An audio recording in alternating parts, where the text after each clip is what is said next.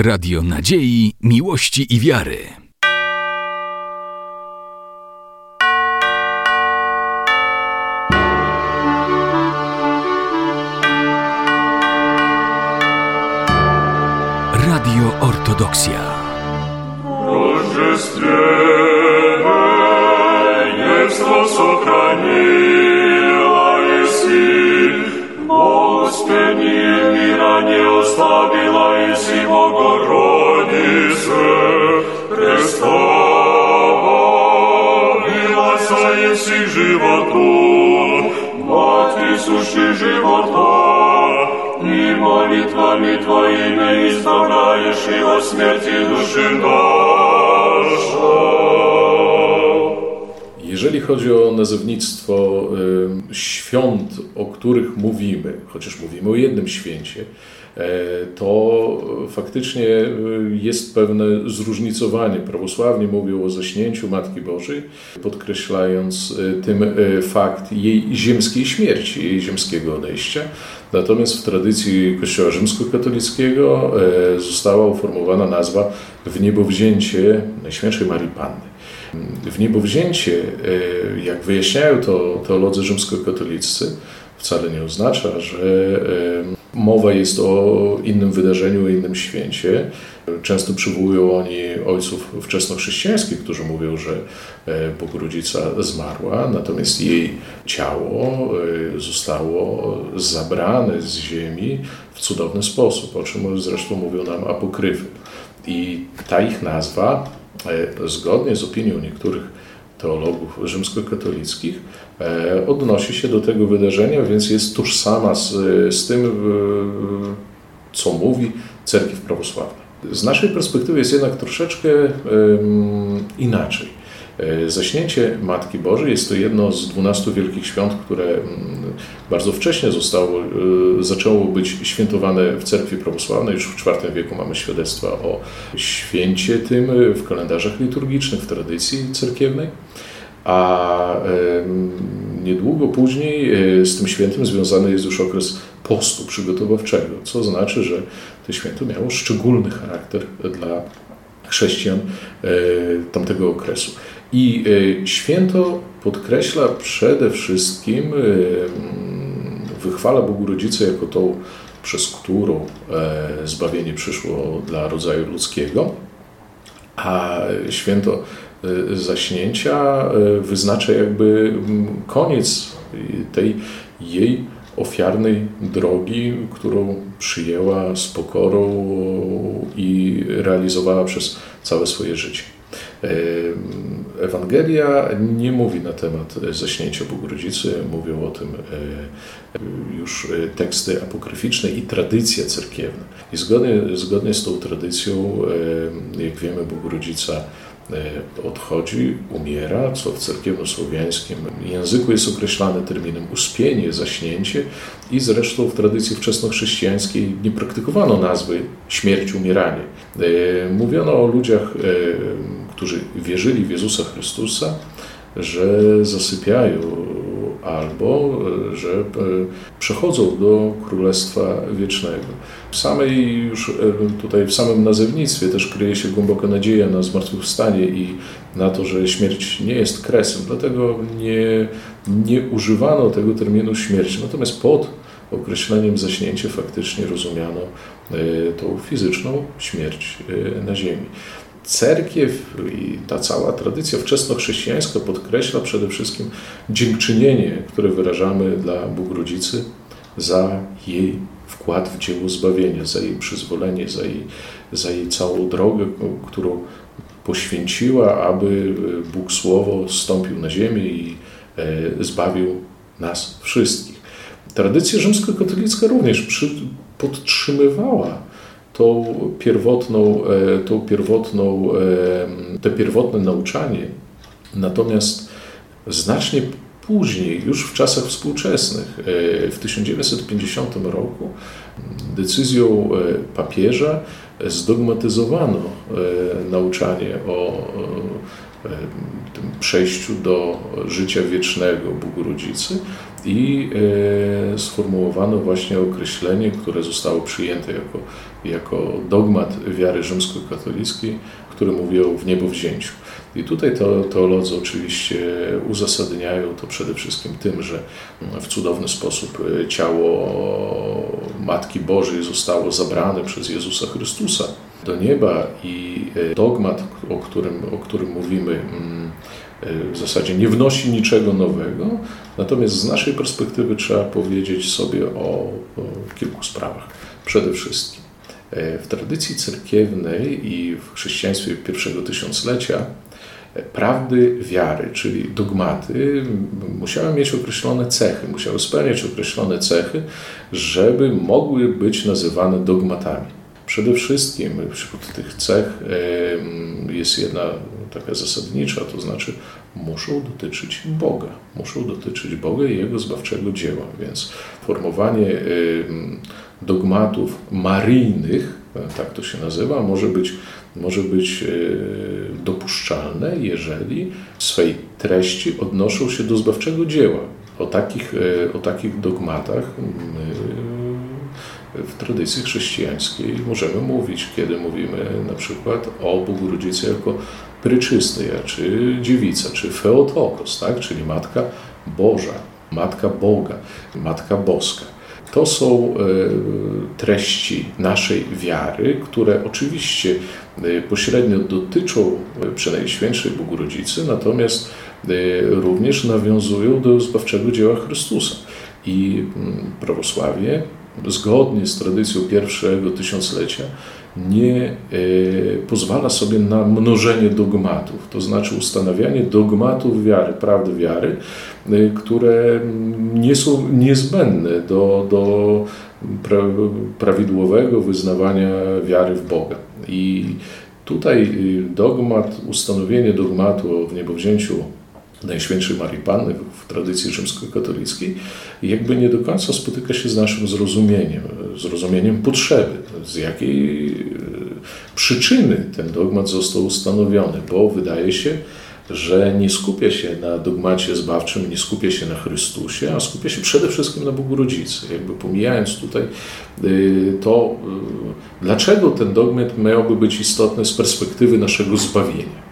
I tu jest taki pierwszy znak e, zapytania, który musimy sobie postawić, dlaczego ten dogmat został, został ustanowiony. I wydaje się, że w poszukiwaniu odpowiedzi chyba trzeba prześledzić rozwój mm, tej tradycji dogmatycznej Kościoła rzymskokatolickiego i cofnąć się do okresu scholastycznego, kiedy próbowano udzielić odpowiedzi na mm, niezliczoną ilość pytań. Wśród nich pojawiła się kwestia grzechu pierworodnego i ta e, właśnie zachodnia koncepcja, zachodnie wyjaśnienie grzechu pierworodnego, które rozwinęło się, e, rozwinęło się w takie stwierdzenie, że e, wszyscy ludzie są, niosą na sobie ciężar tego pierworodnego grzechu.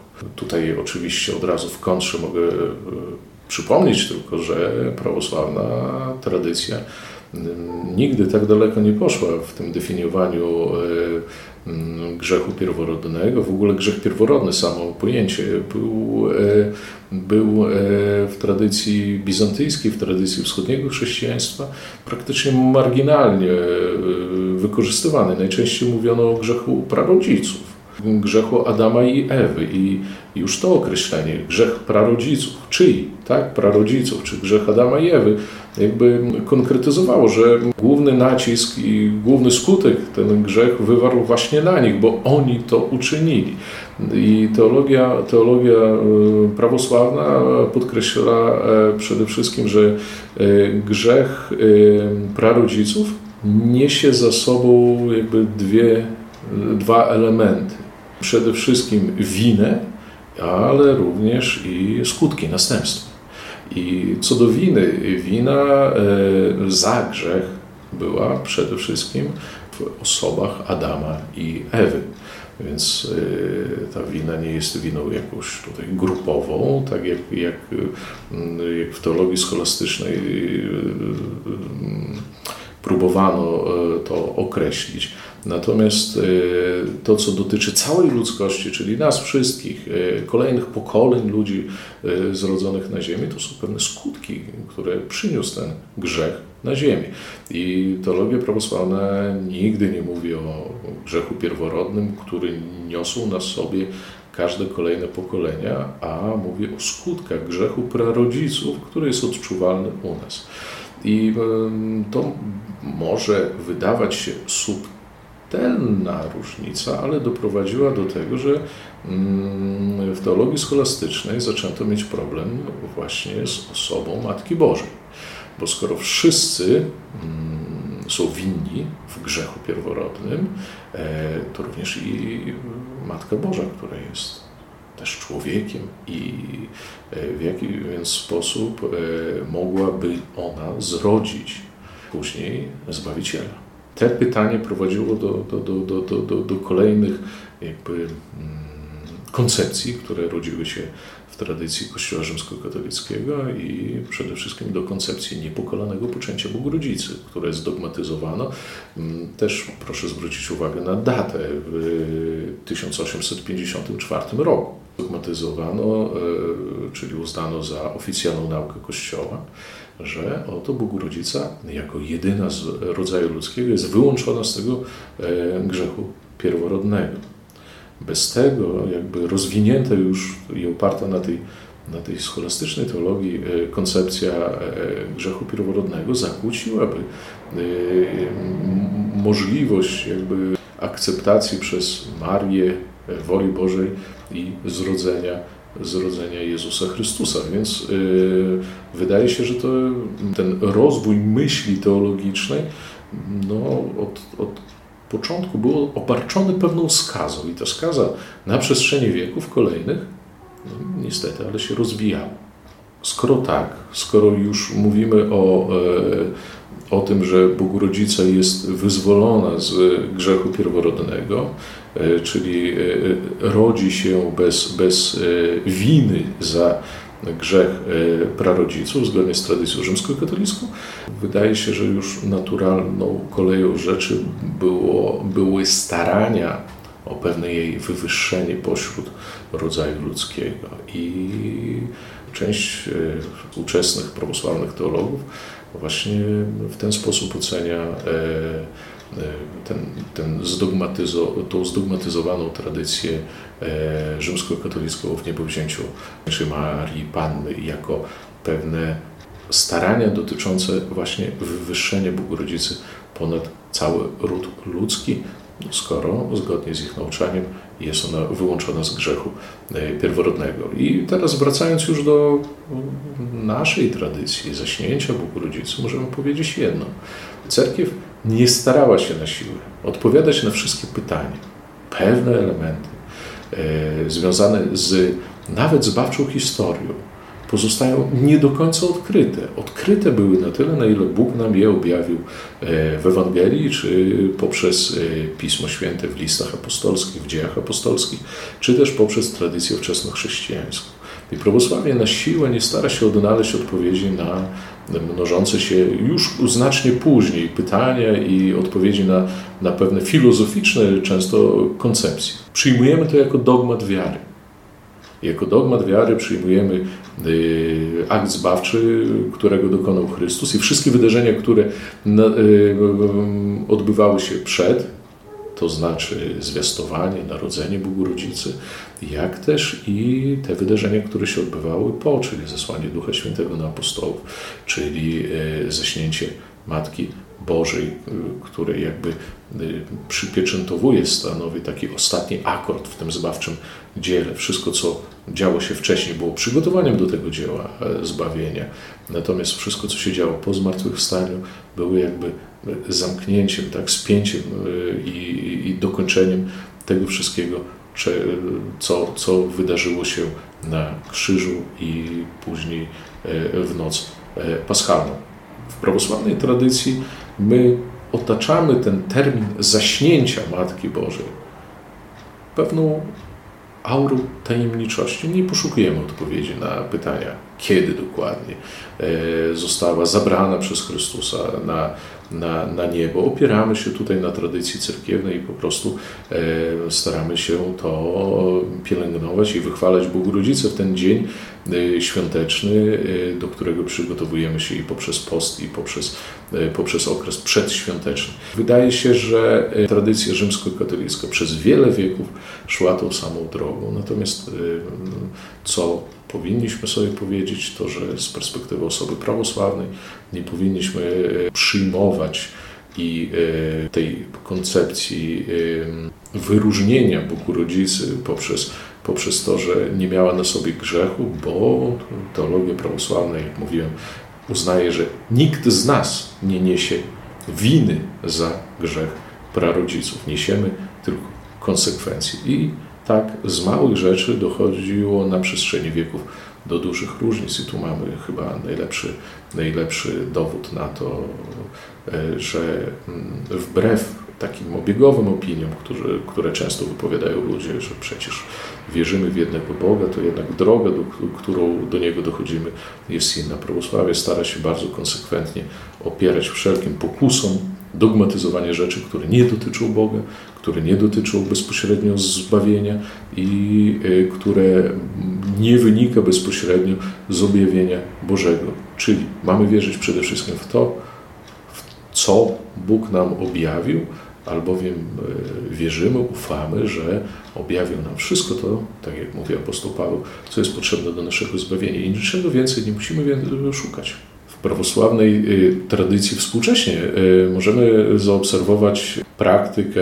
sprawowania nabożeństw związanych y, ze świętym zaśnięcia Bogu-Rodzicy, która rozwija się jakby w, dwa, e, w dwie ceremonie. Ceremonię świąteczną, Dnia Świątecznego, czyli całonocne czuwanie świąteczne, zakończone uroczystą liturgią w Dniu Święta i dodatkowo obrzędem e, pogrzebu e, Matki Bożej. Historycznie ten obrzęd e, pojawił się w Jerozolimie, w miejscu, gdzie żyła i gdzie zasnęła Najświętsza Bogorodzica.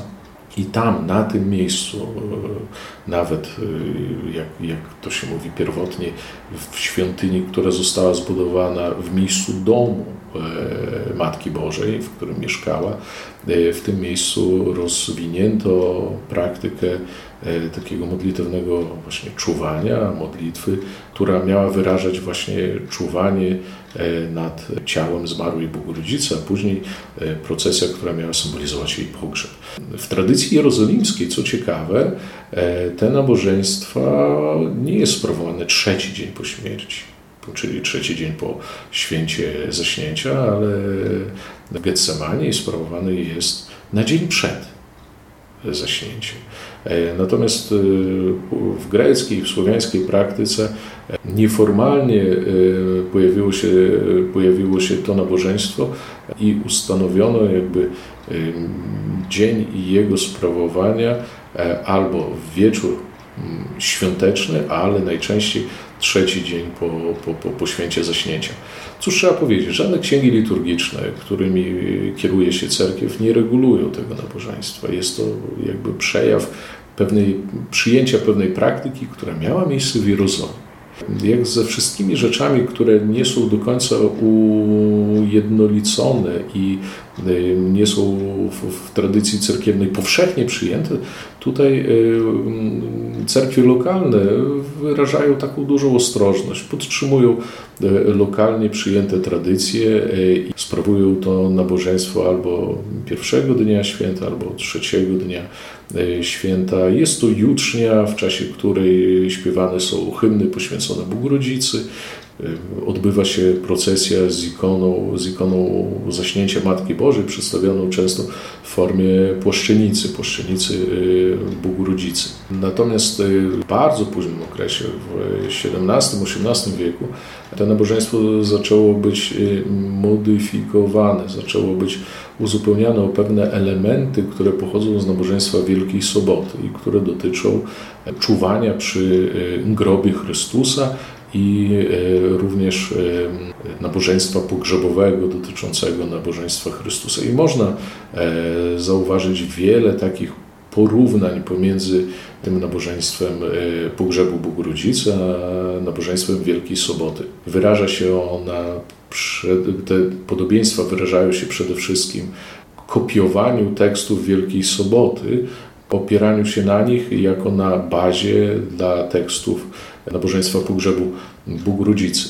Często, co jest zauważalne, te teksty dosyć sztucznie zostały zaadaptowane do, do nabożeństwa poświęconego Matce Bożej, albowiem w Wielką Sobotę cała głębia tekstów związanych z pogrzebem Jezusa Chrystusa, czytanych na juczni wielkosobotniej, opiera się na takim paradoksie wiary, że oto Stwórca leży ukrzyżowany przez swoje stworzenie, a z, je, z drugiej strony zbawia w tym samym czasie te stworzenie, te nieszczęsne, tą nieszczęsną ludzkość, która doprowadziła do ukrzyżowania Boga.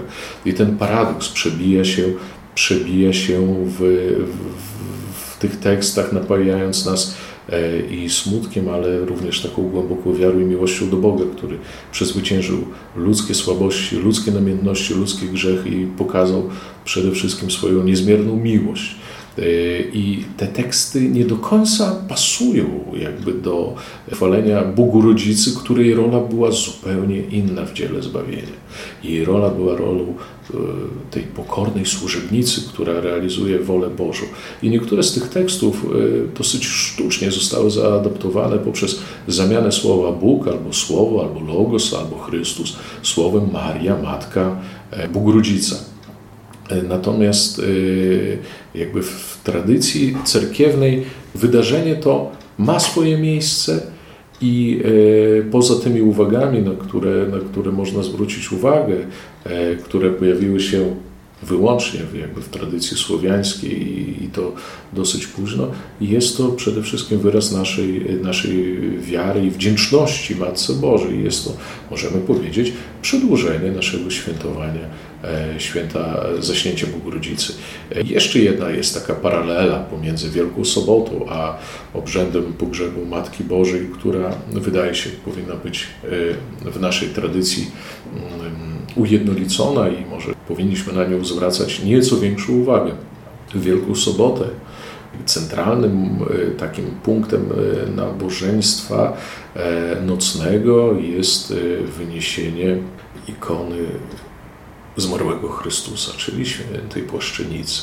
Płaszczynica ta wynoszona jest w specjalnym, w specjalnym ceremoniale, w specjalnym obrzędzie. Również symbolika tej płaszczenicy w tradycji słowiańskiej e, jest nieprzypadkowa. Jeżeli przypomnimy sobie, jak przystępowaliśmy do grobu Chrystusa w Wielką Sobotę, zwrócimy uwagę na to, że w niektórych cerkwiach na tej płaszczenicy, e, na wizerunku, na ikonie Chrystusa pojawia się Ewangelia, jest kładziona Ewangelia i jest kładziony wozduch, czyli ten pokrowiec, którymi się przykrywa dary eucharystyczne. Pokrowiec przykrywa twarz Chrystusa, natomiast Ewangelia położona jest na środku. Te elementy nie są przypadkowe i na ikonie Chrystusa ukazują przede wszystkim to, o czym mówią zresztą nasze nabożeństwo, mówi liturgia, że Chrystus jest tą ofiarą eucharystyczną, że sam siebie składa w ofierze i ten wozduch na Jego twarzy właśnie o tym nam przypomina. A Ewangelia przecież to słowo samego Chrystusa. Więc podchodząc do ikony Chrystusa złożonego w grobie, podchodząc do świętej płaszczenicy, y, wszystko nam przypomina o Chrystusie. Przypomina nam wizerunek, ta, ta ikona, przypomina nam Ewangelię, czyli Słowo Boże.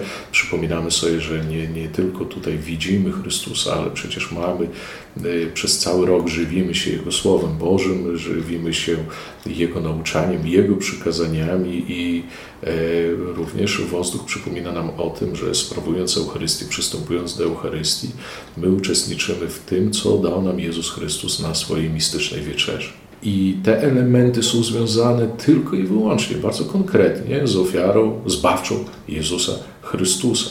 One zostały przejęte tak dosyć paralelnie, tak, jako pewnie, pewna kopia do obrzędu pogrzebu Matki Bożej i wydaje się, że tutaj nie spełniają już swojej tej edukacyjnej, symbolicznej roli, albowiem nie mogą być tutaj przypisane jako elementy związane z, z życiem Najświętszej Bóg Poza tym ikona Bóg-Rodzicy, zaśnięcia Bóg-Rodzicy wynoszone przez nas w cerkwi, czy ona przyjmuje formę płaszczenicy, czy ona przyjmuje tradycyjną formę ikony święta, jest przez nas traktowana tak jak wszystkie inne ikony świąt.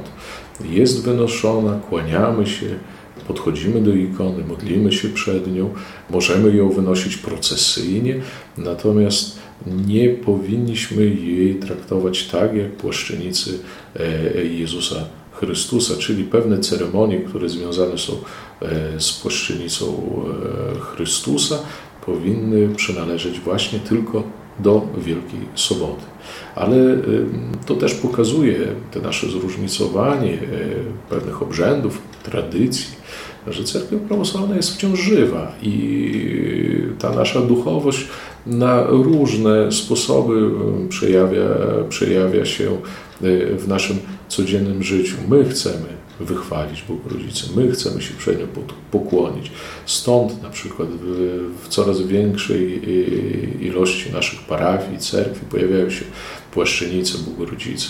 To jest jakby bardzo naturalne i, i, i bardzo takie cenne. E, oznacza, że nie traktujemy religii jako pewnego rytuału starego, a traktujemy jako coś bardzo żywego i coś bardzo nam potrzebnego w naszym codziennym życiu. Ale y, w tym wszystkim powinniśmy jednak, jak to określa nazwa naszej cerkwi, cerkiew prawosławna, umieć przede wszystkim nałożyć na siebie takie wewnętrzne ograniczenie, żeby wychwalać Boga właśnie prawosławnie, to znaczy e, zgodnie z tym, co przykazanie nam ojcowie, czyli nie naruszać e, charakteru i struktury święta. I ja myślę, że ten rozwój tradycji rzymskokatolickiej, o której wcześniej rozmawialiśmy, e, związanej ze świętem zaśnięcia Matki Bożej, stanowi dla nas taki znak ostrzegawczy, żebyśmy też w tą stronę nie zmierzali, a przede wszystkim zachowali ten wczesnochrześcijański charakter święta.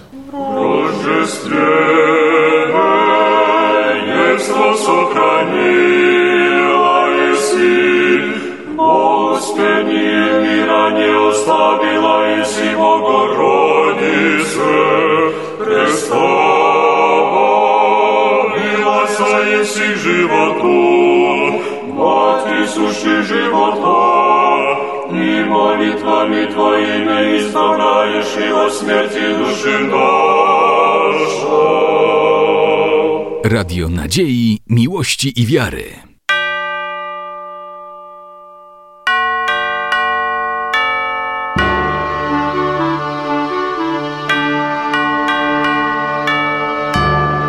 Radio Ortodoksja.